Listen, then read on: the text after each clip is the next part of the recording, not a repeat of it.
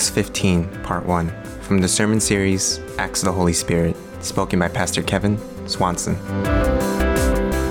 Feliz Cinco de Mayo. If there are any uh, hermanos, hermanas mexicanas with us today, uh, congratulations on your day. For those of us that uh, don't claim that ethnicity, uh, Cinco de Mayo is celebrating a day when a much smaller Mexican army uh, whipped the tails of a much larger French army.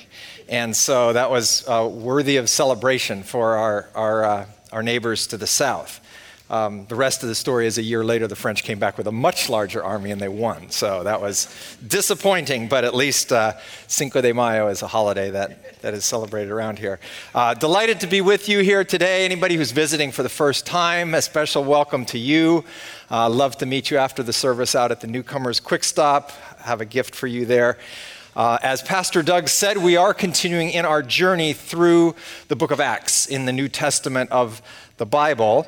And for those of you that have been here since we began that, uh, pat yourself on the back. We've made it to halftime. Uh, 14 chapters uh, up through last week and 14 to go. We're starting in chapter 15 today. So, good job.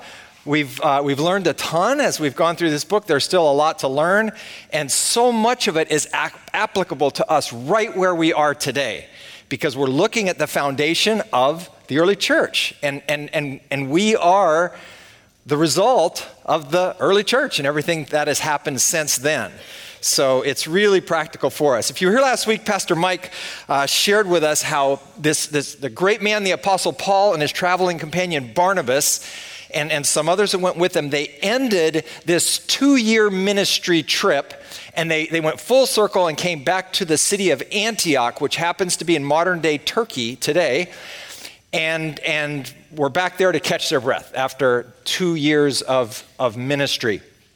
And as Pastor Mike was preaching last week, it suddenly occurred to me that we have our own Paul and Barnabas right here at Metro Community Church. Now, I realize there is a slight gender difference, but Scott and Christina Kwok, who are our missionaries that we sent out to Thailand, they're our modern day Paul and Barnabas.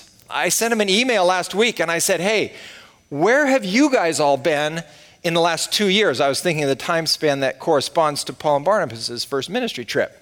And they wrote back to me and they said, Well, we, we live here in Chiang Mai, Thailand, but we travel down to Bangkok because we're helping some people set up kingdom businesses there to employ people that would be otherwise unemployable. Uh, we've been to Cambodia and, and have some workers there that we encourage and, and, and bless. And we've been to the Philippines all in the past two years. And I thought, ah, just like Paul and Barnabas. Here they are, they're cruising all over Asia to these different places. And every once in a while, they return back here, like Paul and Barnabas returned back to Antioch. And whenever they're here, we always grab them, get them up front so they can share a little update with us. If you don't get their newsletters, talk to me. I will give you the link so you can get it. They just sent one out about a week and a half ago. It was excellent. But they're, they are our Paul and Barnabas. They get sent from here. They go out and do the work God has put before them. They return, they report to us. They hopefully catch some rest when they come home. I'm not so sure that Scott and Christina get a lot of rest when they're here in the States. But I know that Paul and Barnabas were looking forward to some rest there in Antioch. And what we find in the passage today is it looks like they don't get it right away because something else comes up that they have to deal with, something very, very significant. So I'm going to read for us today our passage, which starts in Acts chapter 15, uh, verse 1 through verse 21. You can follow along on the screen or your Bibles or your, or your app if you, if you have that. This is the Word of God. Certain people came down from Judea to Antioch and were teaching the believers unless you are circumcised according to the custom taught by Moses, you cannot be saved. This is where I would like to pound my fist on this table here because this is the kind of thing that was happening. Saying, You guys must become Jewish if you want to be saved. I don't want to do that because I'll spill my water. But it was that kind of a thing, okay? They're demanding this. This brought Paul and Barnabas into sharp dispute and debate with them. So Paul and Barnabas were appointed, along with some other believers, to go up to Jerusalem to see the apostles and elders about this question. The church sent them on their way, and as they traveled through Phoenicia and Samaria, they told how the Gentiles had been converted. This news made all the believers very glad. When they came to Jerusalem, they were welcomed by the church and the apostles and elders, to whom they reported everything God had done through them. Then some of the believers who belonged to the party of the Pharisees stood up and said, The Gentiles must be circumcised and required to keep the law of Moses. The apostles and elders met to consider this question. After much discussion, Peter got up and addressed them Brothers, you know that some time ago God made a choice among you that the Gentiles might hear from my lips the message of the gospel and believe. God, who knows the heart, showed that he accepted them by giving the Holy Spirit to them just as he did to us. He did not discriminate between us and them, for he purified their hearts by faith. Now then, why do you try to test God by putting on the necks of Gentiles a yoke that neither we nor our ancestors have been able to bear? No, we believe it is through the grace of our Lord Jesus that we are saved, just as they are. The whole assembly became silent as they listened to Barnabas and Paul telling about the signs and wonders God had done among the Gentiles through them. When they finished, James spoke up Brothers, he said, Listen to me. Simon has described to us how God first intervened to choose a people for his name from the Gentiles. The words of the prophets are in agreement with this. As it is written, After this I will return and rebuild David's fallen tent its ruins I will rebuild and I will restore it, that the rest of mankind may seek the Lord, even all the Gentiles who bear my name, says the Lord, who does these things, things known from long ago. It is my judgment, therefore, that we should not make it difficult for the Gentiles who are turning to God. Instead, we should write to them telling them to abstain from food pollu- polluted by idols, from sexual immorality, from the meat of strangled animals, and from blood. For the law of Moses has been preached in every city from the earliest times and is read in the synagogues on every Sabbath. Metro, this is the word of the Lord for us today. Let's pray together.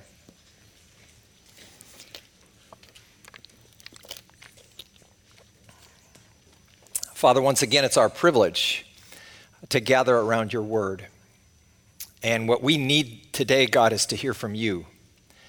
And I pray that this message won't be any of, any of my thoughts, opinions, or ideas, but it will be your truth delivered today to your people, and that your Holy Spirit would prepare us to receive what exactly what you have for us today. So we thank you that you're here. We thank you for this time of worship.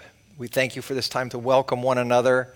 And now, God, as we turn to this, uh, to your word, I pray that you'll give us the alertness and the open hearts and minds that we need to receive what you have. In the name of Jesus, I pray. Amen. So, Paul and Barnabas didn't catch a break. Right away, when they get back to Antioch, this issue pops up and it grabs everybody's attention, especially all of the leaders there in the church. And it's not an unfamiliar one. If you will remember back a few weeks, Pastor Peter uh, in Acts chapter 10 demonstrated to us where, where the apostle Peter was confronted with this same issue when this Roman military man named Cornelius and his family seemingly came to faith in Christ. And then the Jewish people were resistant to that. Wait a minute, no, no, they're Gentiles. They can't become Christians and this. And there was a lot of conversation and debate, but it, God made it abundantly clear that no, this was his plan. And a week or so later, Pastor Doug, in the next chapter, had, had the message that covered the report about this incident with Cornelius back to the church in, in Jerusalem and how they dealt with this issue. And they came to the same conclusion no, God is indeed welcoming the Gentiles into the family of God. And here, once again, it rears its head. Again, it hasn't gone away. In the very first verse of the passage, while Paul and Barnabas are still in Antioch, some of these well meaning Jewish Christians stand up and demand that unless the Gentiles get circumcised, they can't be saved. And that's a powerful statement to make. Unless you meet this criteria, you are unacceptable to God. And then again in verse 5, there in Jerusalem, again, some of the well meaning Jewish Christians stood up and they said the Gentiles must be circumcised and keep the law of Moses. So, the message that these Jewish leaders, well meaning people, the message that they are giving to the Gentiles is simply this You will never really be Jewish because you can't be. You have to be born Jewish to be Jewish. You'll never really be Jewish, but to be accepted by God and by us, Jews, you have to work as hard as you can to become as Jewish as possible. Do the things we do, act the way we act, believe the things we believe, and then you will be acceptable to God and you can be a Christian like us. This is the message that they were sending to the Gentiles. Church, this is a justice issue. When one group of people says to another group of people, you will only be acceptable if you try as hard as you can to be as much like us as you possibly can, that is a justice issue. And God never, ever supports that. And He certainly doesn't support what's going on here today. Metro, if you've been around uh, here for a while, you've heard the word brokenness a lot, spoken from this pulpit, talked about in small groups, seen it in print. We embrace brokenness here at Metro. We don't deny the fact that every one of us is messed up. We bring our own junk. We have our past. We've got our, we've got our sins that we fight with and struggle with. And God knows that and He accepts us anyways. And in, in our brokenness, He meets us and then he begins the process of transforming us, of healing us, of making us into people that are more like Jesus Christ. So we don't deny our brokenness here. We celebrate our brokenness. We believe it gives us unity and commonality as we all admit that we are broken. But there is a type of brokenness that we must never, ever accept. And that's what's happening right here in the book of Acts in chapter 15. Because what we see here is that the church is on the brink of breaking. The church is about to fracture.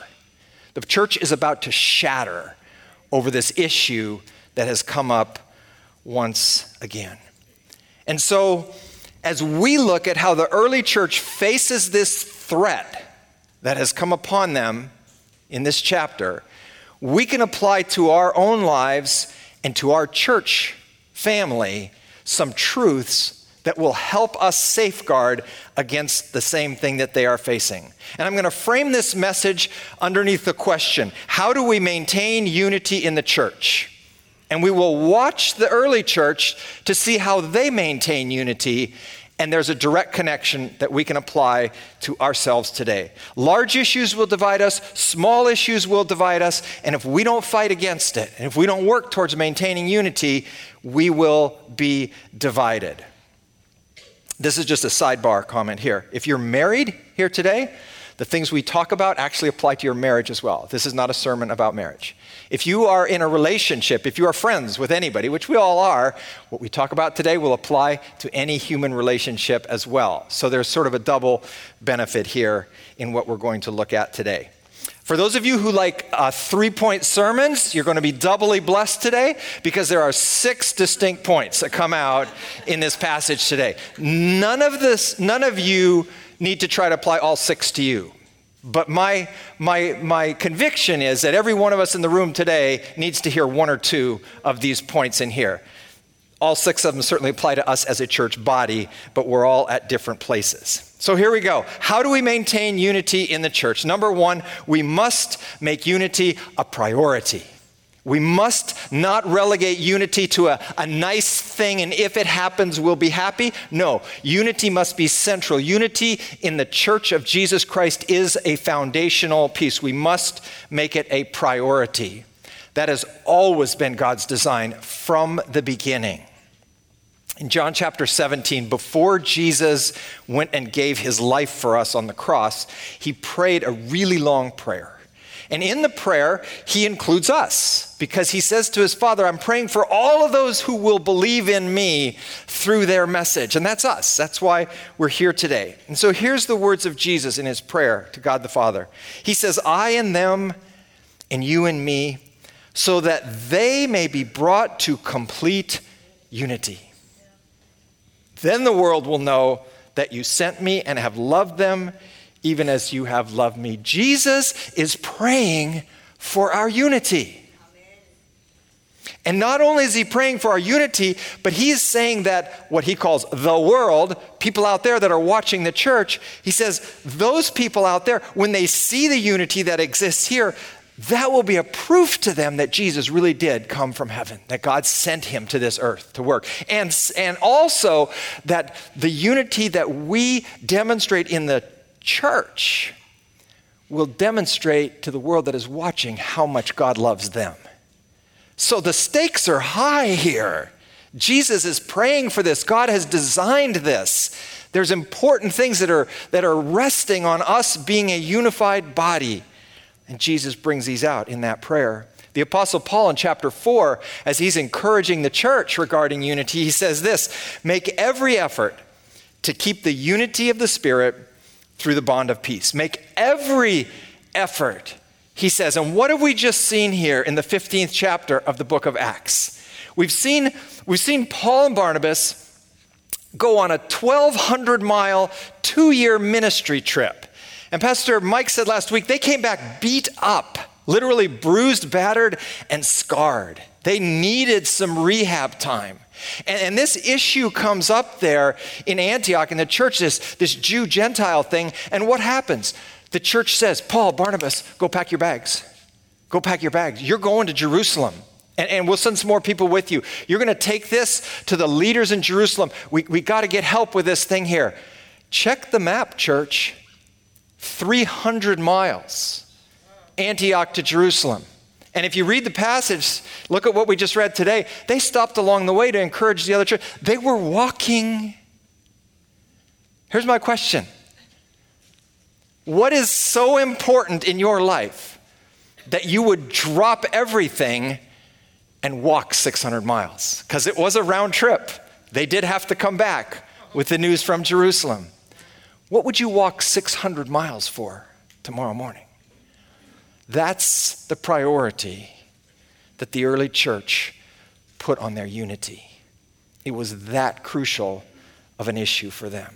So, point number one how do we maintain unity in the church? We make it a priority. Number two, seek the wisdom of the community. Seek the wisdom of the community. Now, when I say the community here, I don't necessarily just mean you know, any random person you run into.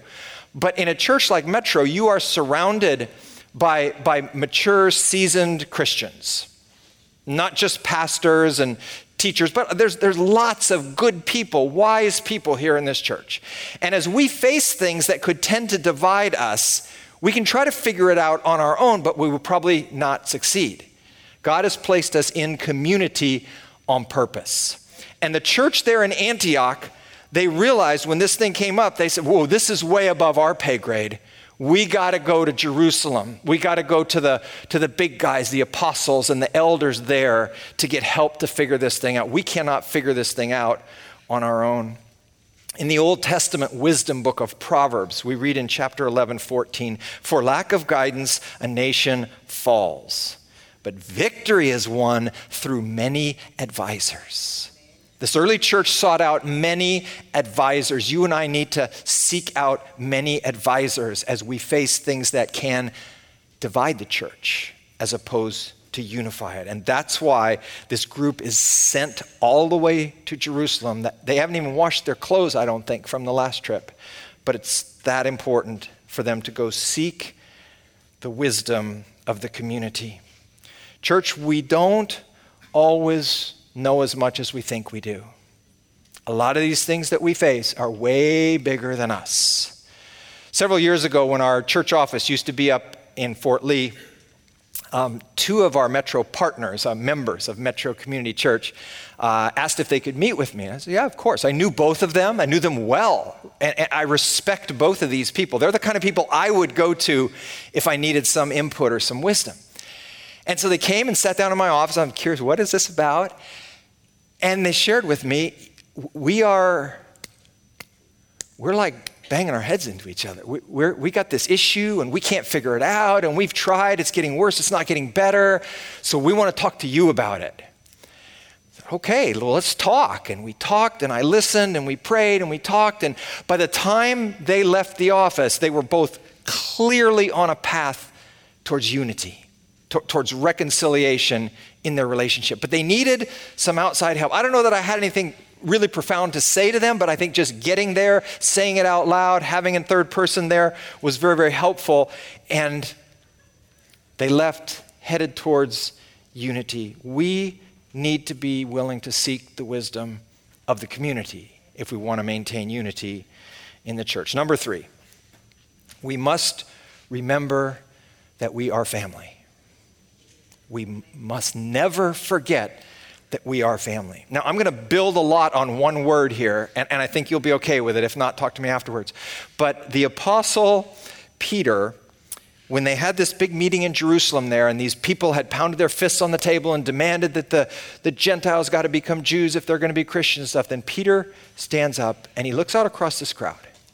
And it's a very diverse crowd. Okay, you've got Jewish people. You got they're born Jews. They can tell you what tribe they're from. They follow the law to the letter.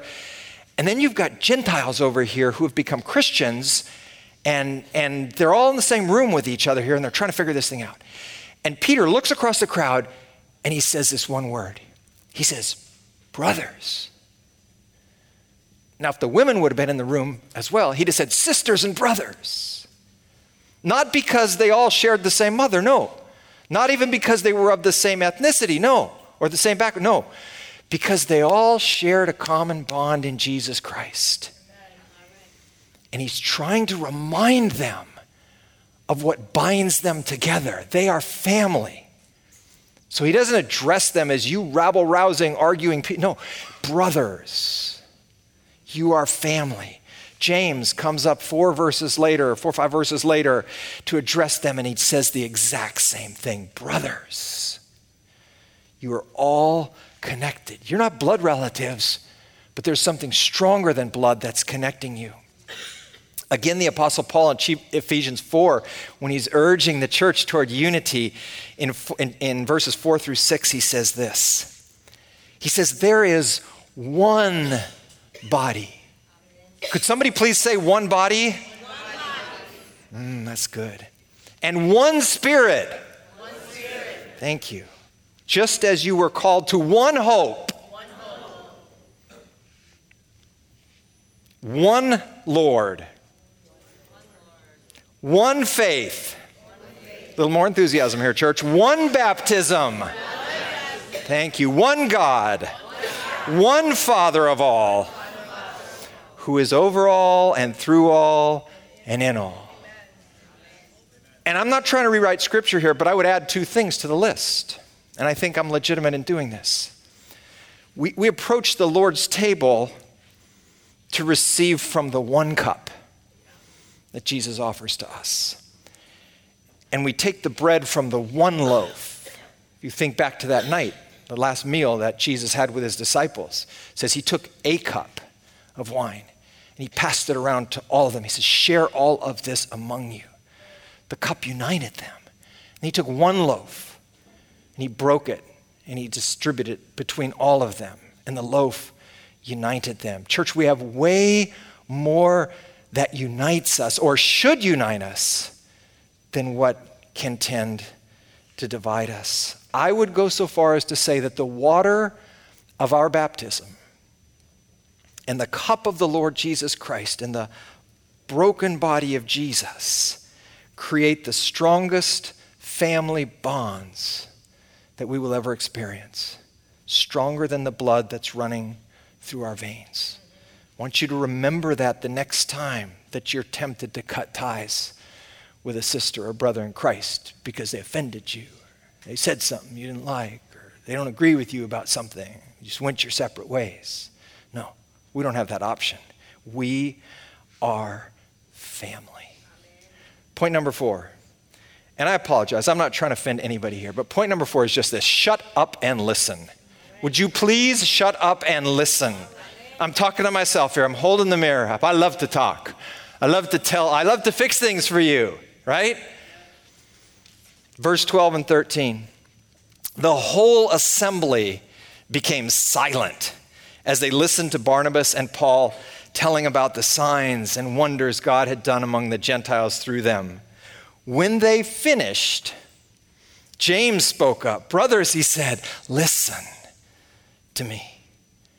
Aren't we just so desperate to talk? Aren't we just so desperate to say our piece? Aren't we just so desperate to tell you why we should have our feelings hurt because that person did or didn't do this thing to us, and I'll tell you all about it, and then that's called gossip, and we're not supposed to do that in the church. It divides us, it doesn't unite us, but we're so prone to talk.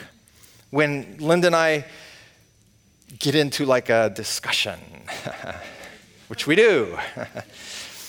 We're having a discussion one time, and she just kind of let me talk until I ran out of words to say. And she looked at me and she said, You just need to be right, don't you? And I said, No. Well, yes, I do, because I am.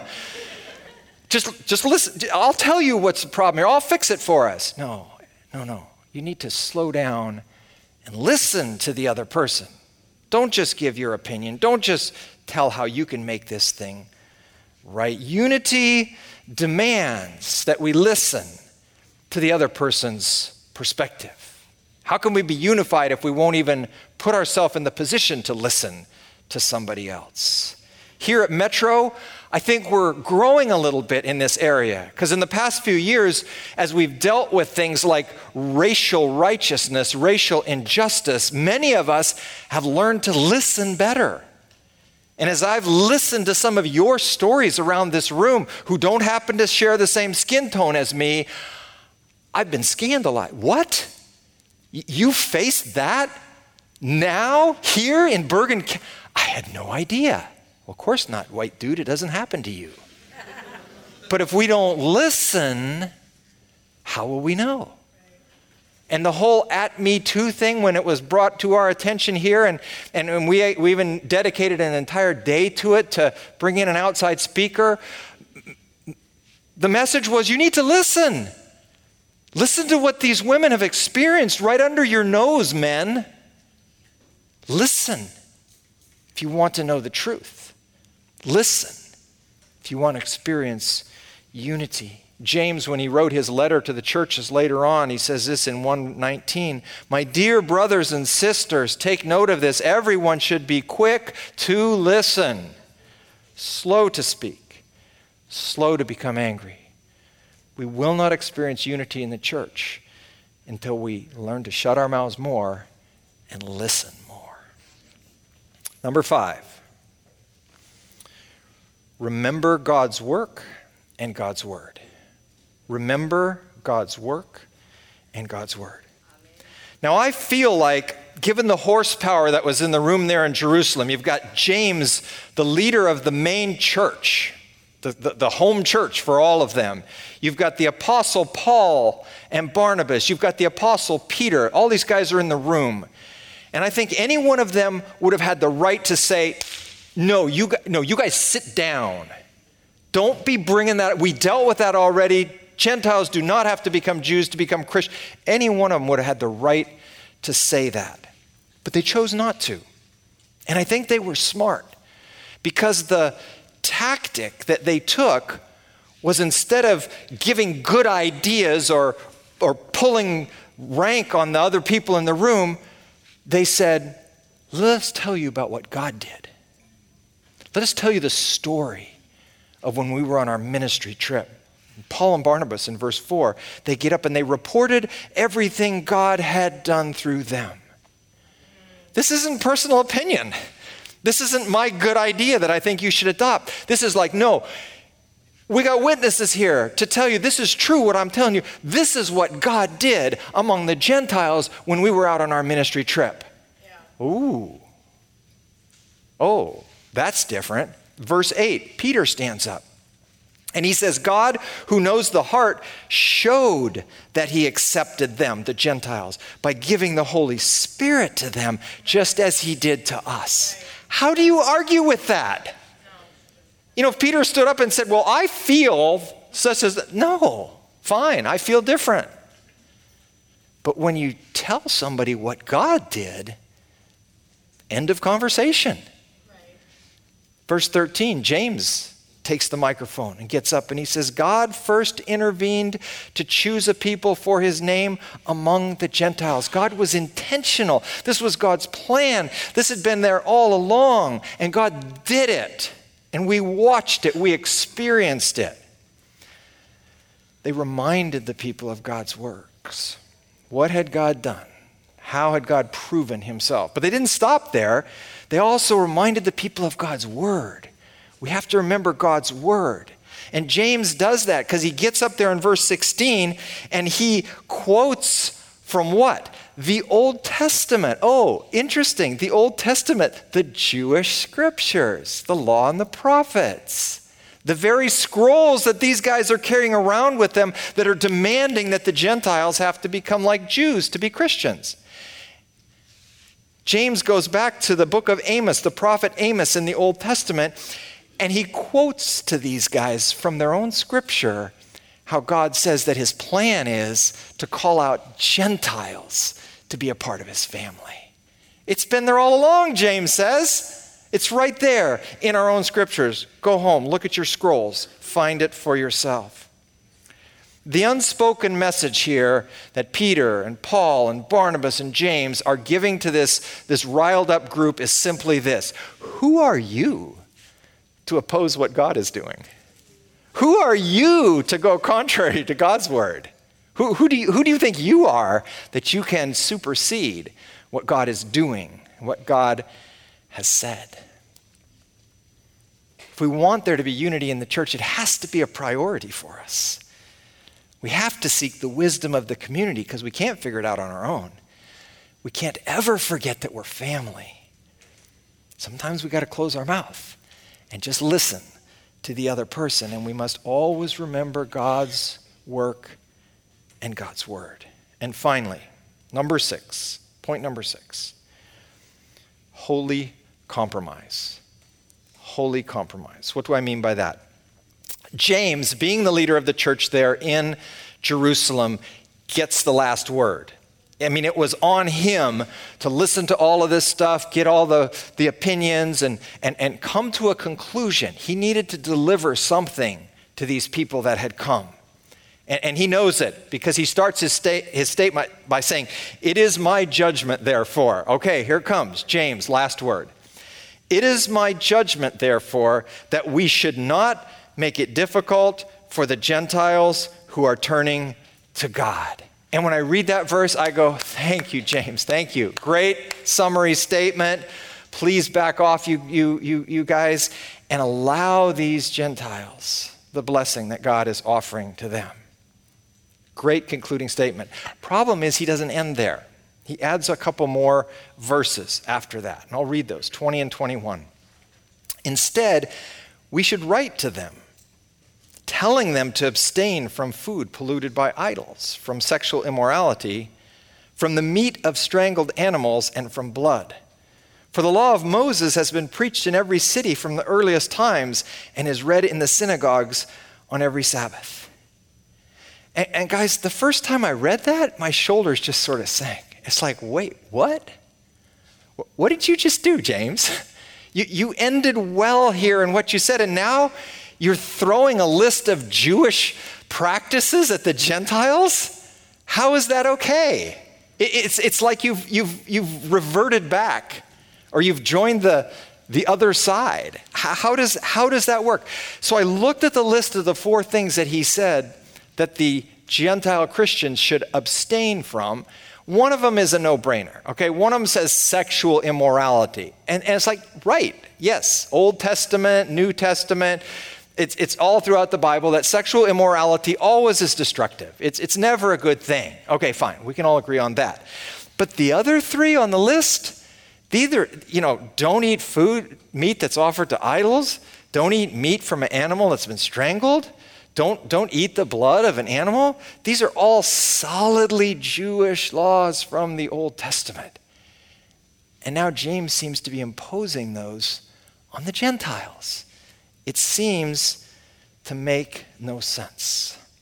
Because if you were a Gentile Christian and you got that news and you lived off in some city a long ways away from where they're writing this thing, and in your city there happened to be a temple to some idol, and you had become a Christian, and you understood that an idol is nothing. An idol is made by human hands. Somebody carves a rock or a, a, piece of wood and then they call it a god and they bow down to it. And if, if people want to sacrifice meat to that, I have no problem eating that meat. It's like, there's nothing wrong with it. They, they sell it cheap out the back door of the temple, and it's good meat. And now you're telling me that I can't go and buy the good, cheap meat in my town because you Jews in Jerusalem decided on this? how, how is that okay? As I considered this further, I've come to the conclusion that James is actually brilliant. James is a true diplomat at this point. He's wise. He can see what's happening here. And here's what I think he's saying when he says, This is the letter we should write to the Gentiles. He's saying, My Gentile brothers and sisters, you got to realize this is not easy for us Jews. We always thought this was just a Jewish thing, right? God is showing us something different, welcoming the Gentiles. And we're moving in the right direction. we we've made some progress right here in this meeting. But you guys have to understand you Gentiles have to understand that there are a few things that you do out there that are just so scandalous to us that I don't know if we can be in the same room with you. If you're going to be eating meat that was offered to an idol or eating meat from an animal that was strangled.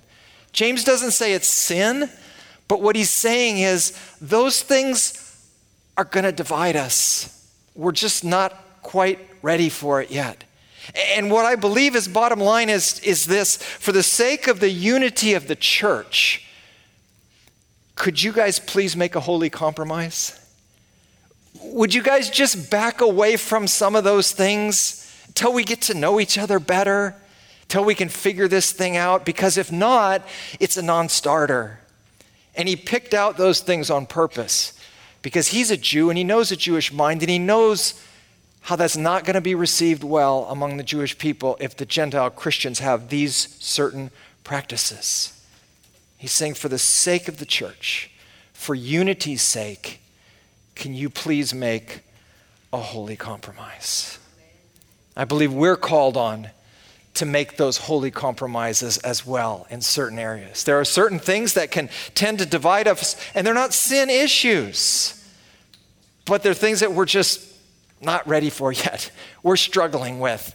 So, James is being a diplomat when he suggests that if you guys can just stay away from those things for the time being, the unity of the church has a chance. And we really, really want this thing to succeed.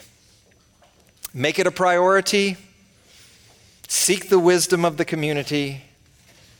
Remember that we're family.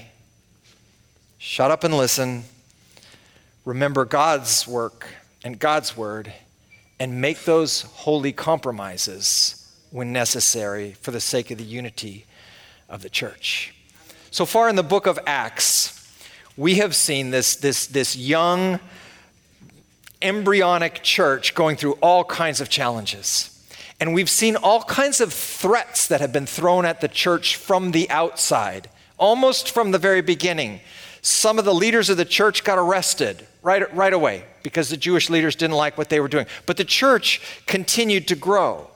Some of the leaders of the church were actually physically beaten, and the church continued to grow. At one point, we read in the book of Acts that all of the apostles were thrown in jail. They were all thrown in prison, and the church continued to grow. Stephen, we read about, became the first Christian martyr preached probably the best sermon that's recorded in the entire New Testament of the Bible, and it cost him his life. He was stoned to death. And the church didn't just continue to grow after that. No, we're told that the believers from Jerusalem scattered and started planting churches all around. The church exploded after that. The external threats almost universally have strengthened the church. And it's true to this day.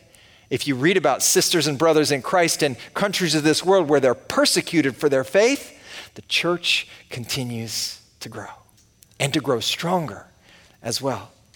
But this internal threat that the church is facing here with this Jew Gentile issue, this threat of making Christianity a puppet of, of, Judaism, this has the ability to completely destroy the church. And if they hadn't gotten this right, I can guarantee we wouldn't be here today. It was that significant. It's the internal threats, church, that will get us. It's not the stuff that comes from the outside, it's the stuff that happens right here in our midst that will get us if we're not careful. A couple of weeks ago, Pastor Peter came into my office. He was, he was a little down. He said, Pastor Kevin, a rock hit my windshield and I got a nick in the glass. What should I do? his car was pretty new, you know, a nice car, and he was on a road trip and he came back with this chip in his windshield. I didn't even see it, but I said, There's two things you have to do. He said, Number one, you got to call your insurance company because they will waive the deductible and, and, and, they'll pay the full cost to have it repaired because they, they want it repaired very quickly. It won't cost you a penny. That excited him. And then I said, You got to get it done right now. Well, what's the rush? I said, Well, that little chip in your windshield looks like nothing right now. But as the temperature gets warmer and colder, and, and as you drive around our rough roads here, little tiny hairline cracks are going to start coming out of that chip. At first, you won't even notice them. And then when you do, you'll say, oh, they're really small. That, yeah, those are really tiny. But I told him, I said, Pastor Peter, I've seen windshields where the cracks extended all the way from one side to the other. And I said, if that happens to your windshield, all you got to do is hit one good New Jersey pothole or God forbid, a Manhattan pothole, and you can literally have your windshield in your lap. His eyes got big. So, okay, okay, I'll get it fixed, I'll get it fixed. The integrity of that windshield is completely compromised as those little cracks start to go. They're almost invisible. You can ignore them for a while. But, church, we cannot tolerate even hairline cracks in our body here at Metro Community Church. We can't. It will undermine everything that God is doing here. And those hairline cracks will become bigger if they are not dealt with. And here's the thing Metro is a large enough church now so we can hide from each other. I'm serious. I watch it happen. I, I know people who come to first service because they know that the person they're not getting along with comes to second service. Okay? I know people who come to first service and go out that door so they don't run into a person coming in for second service in the hallway there. And it's like, what's up with that? It's like, well, I can't go there because my ex is there. Or I can't go there because that person hurt my feelings. Or I can't, you know. And it's like, whoa, whoa, whoa, whoa, whoa, time out. We can't do this. We're working against unity as God is trying to build our unity. Church, if we hide from each other instead of reconciling with each other, that's a fail for us. That's a fail. You get angry at your kids if they fail something, okay? Let's not us be the ones that are failing at the unity that God has designed for us. Acts chapter 15 gives us God's strategic plan for maintaining unity in the church and addressing the divisions when they become apparent. Is it easy? No, it will never be easy, and I promise it will not be comfortable. But the question for all of us is simply this Will we do the hard work of following the guidance that God gives us to maintain the unity that is so critical to the body of Christ, to our local church? Will we do the work? Let's pray.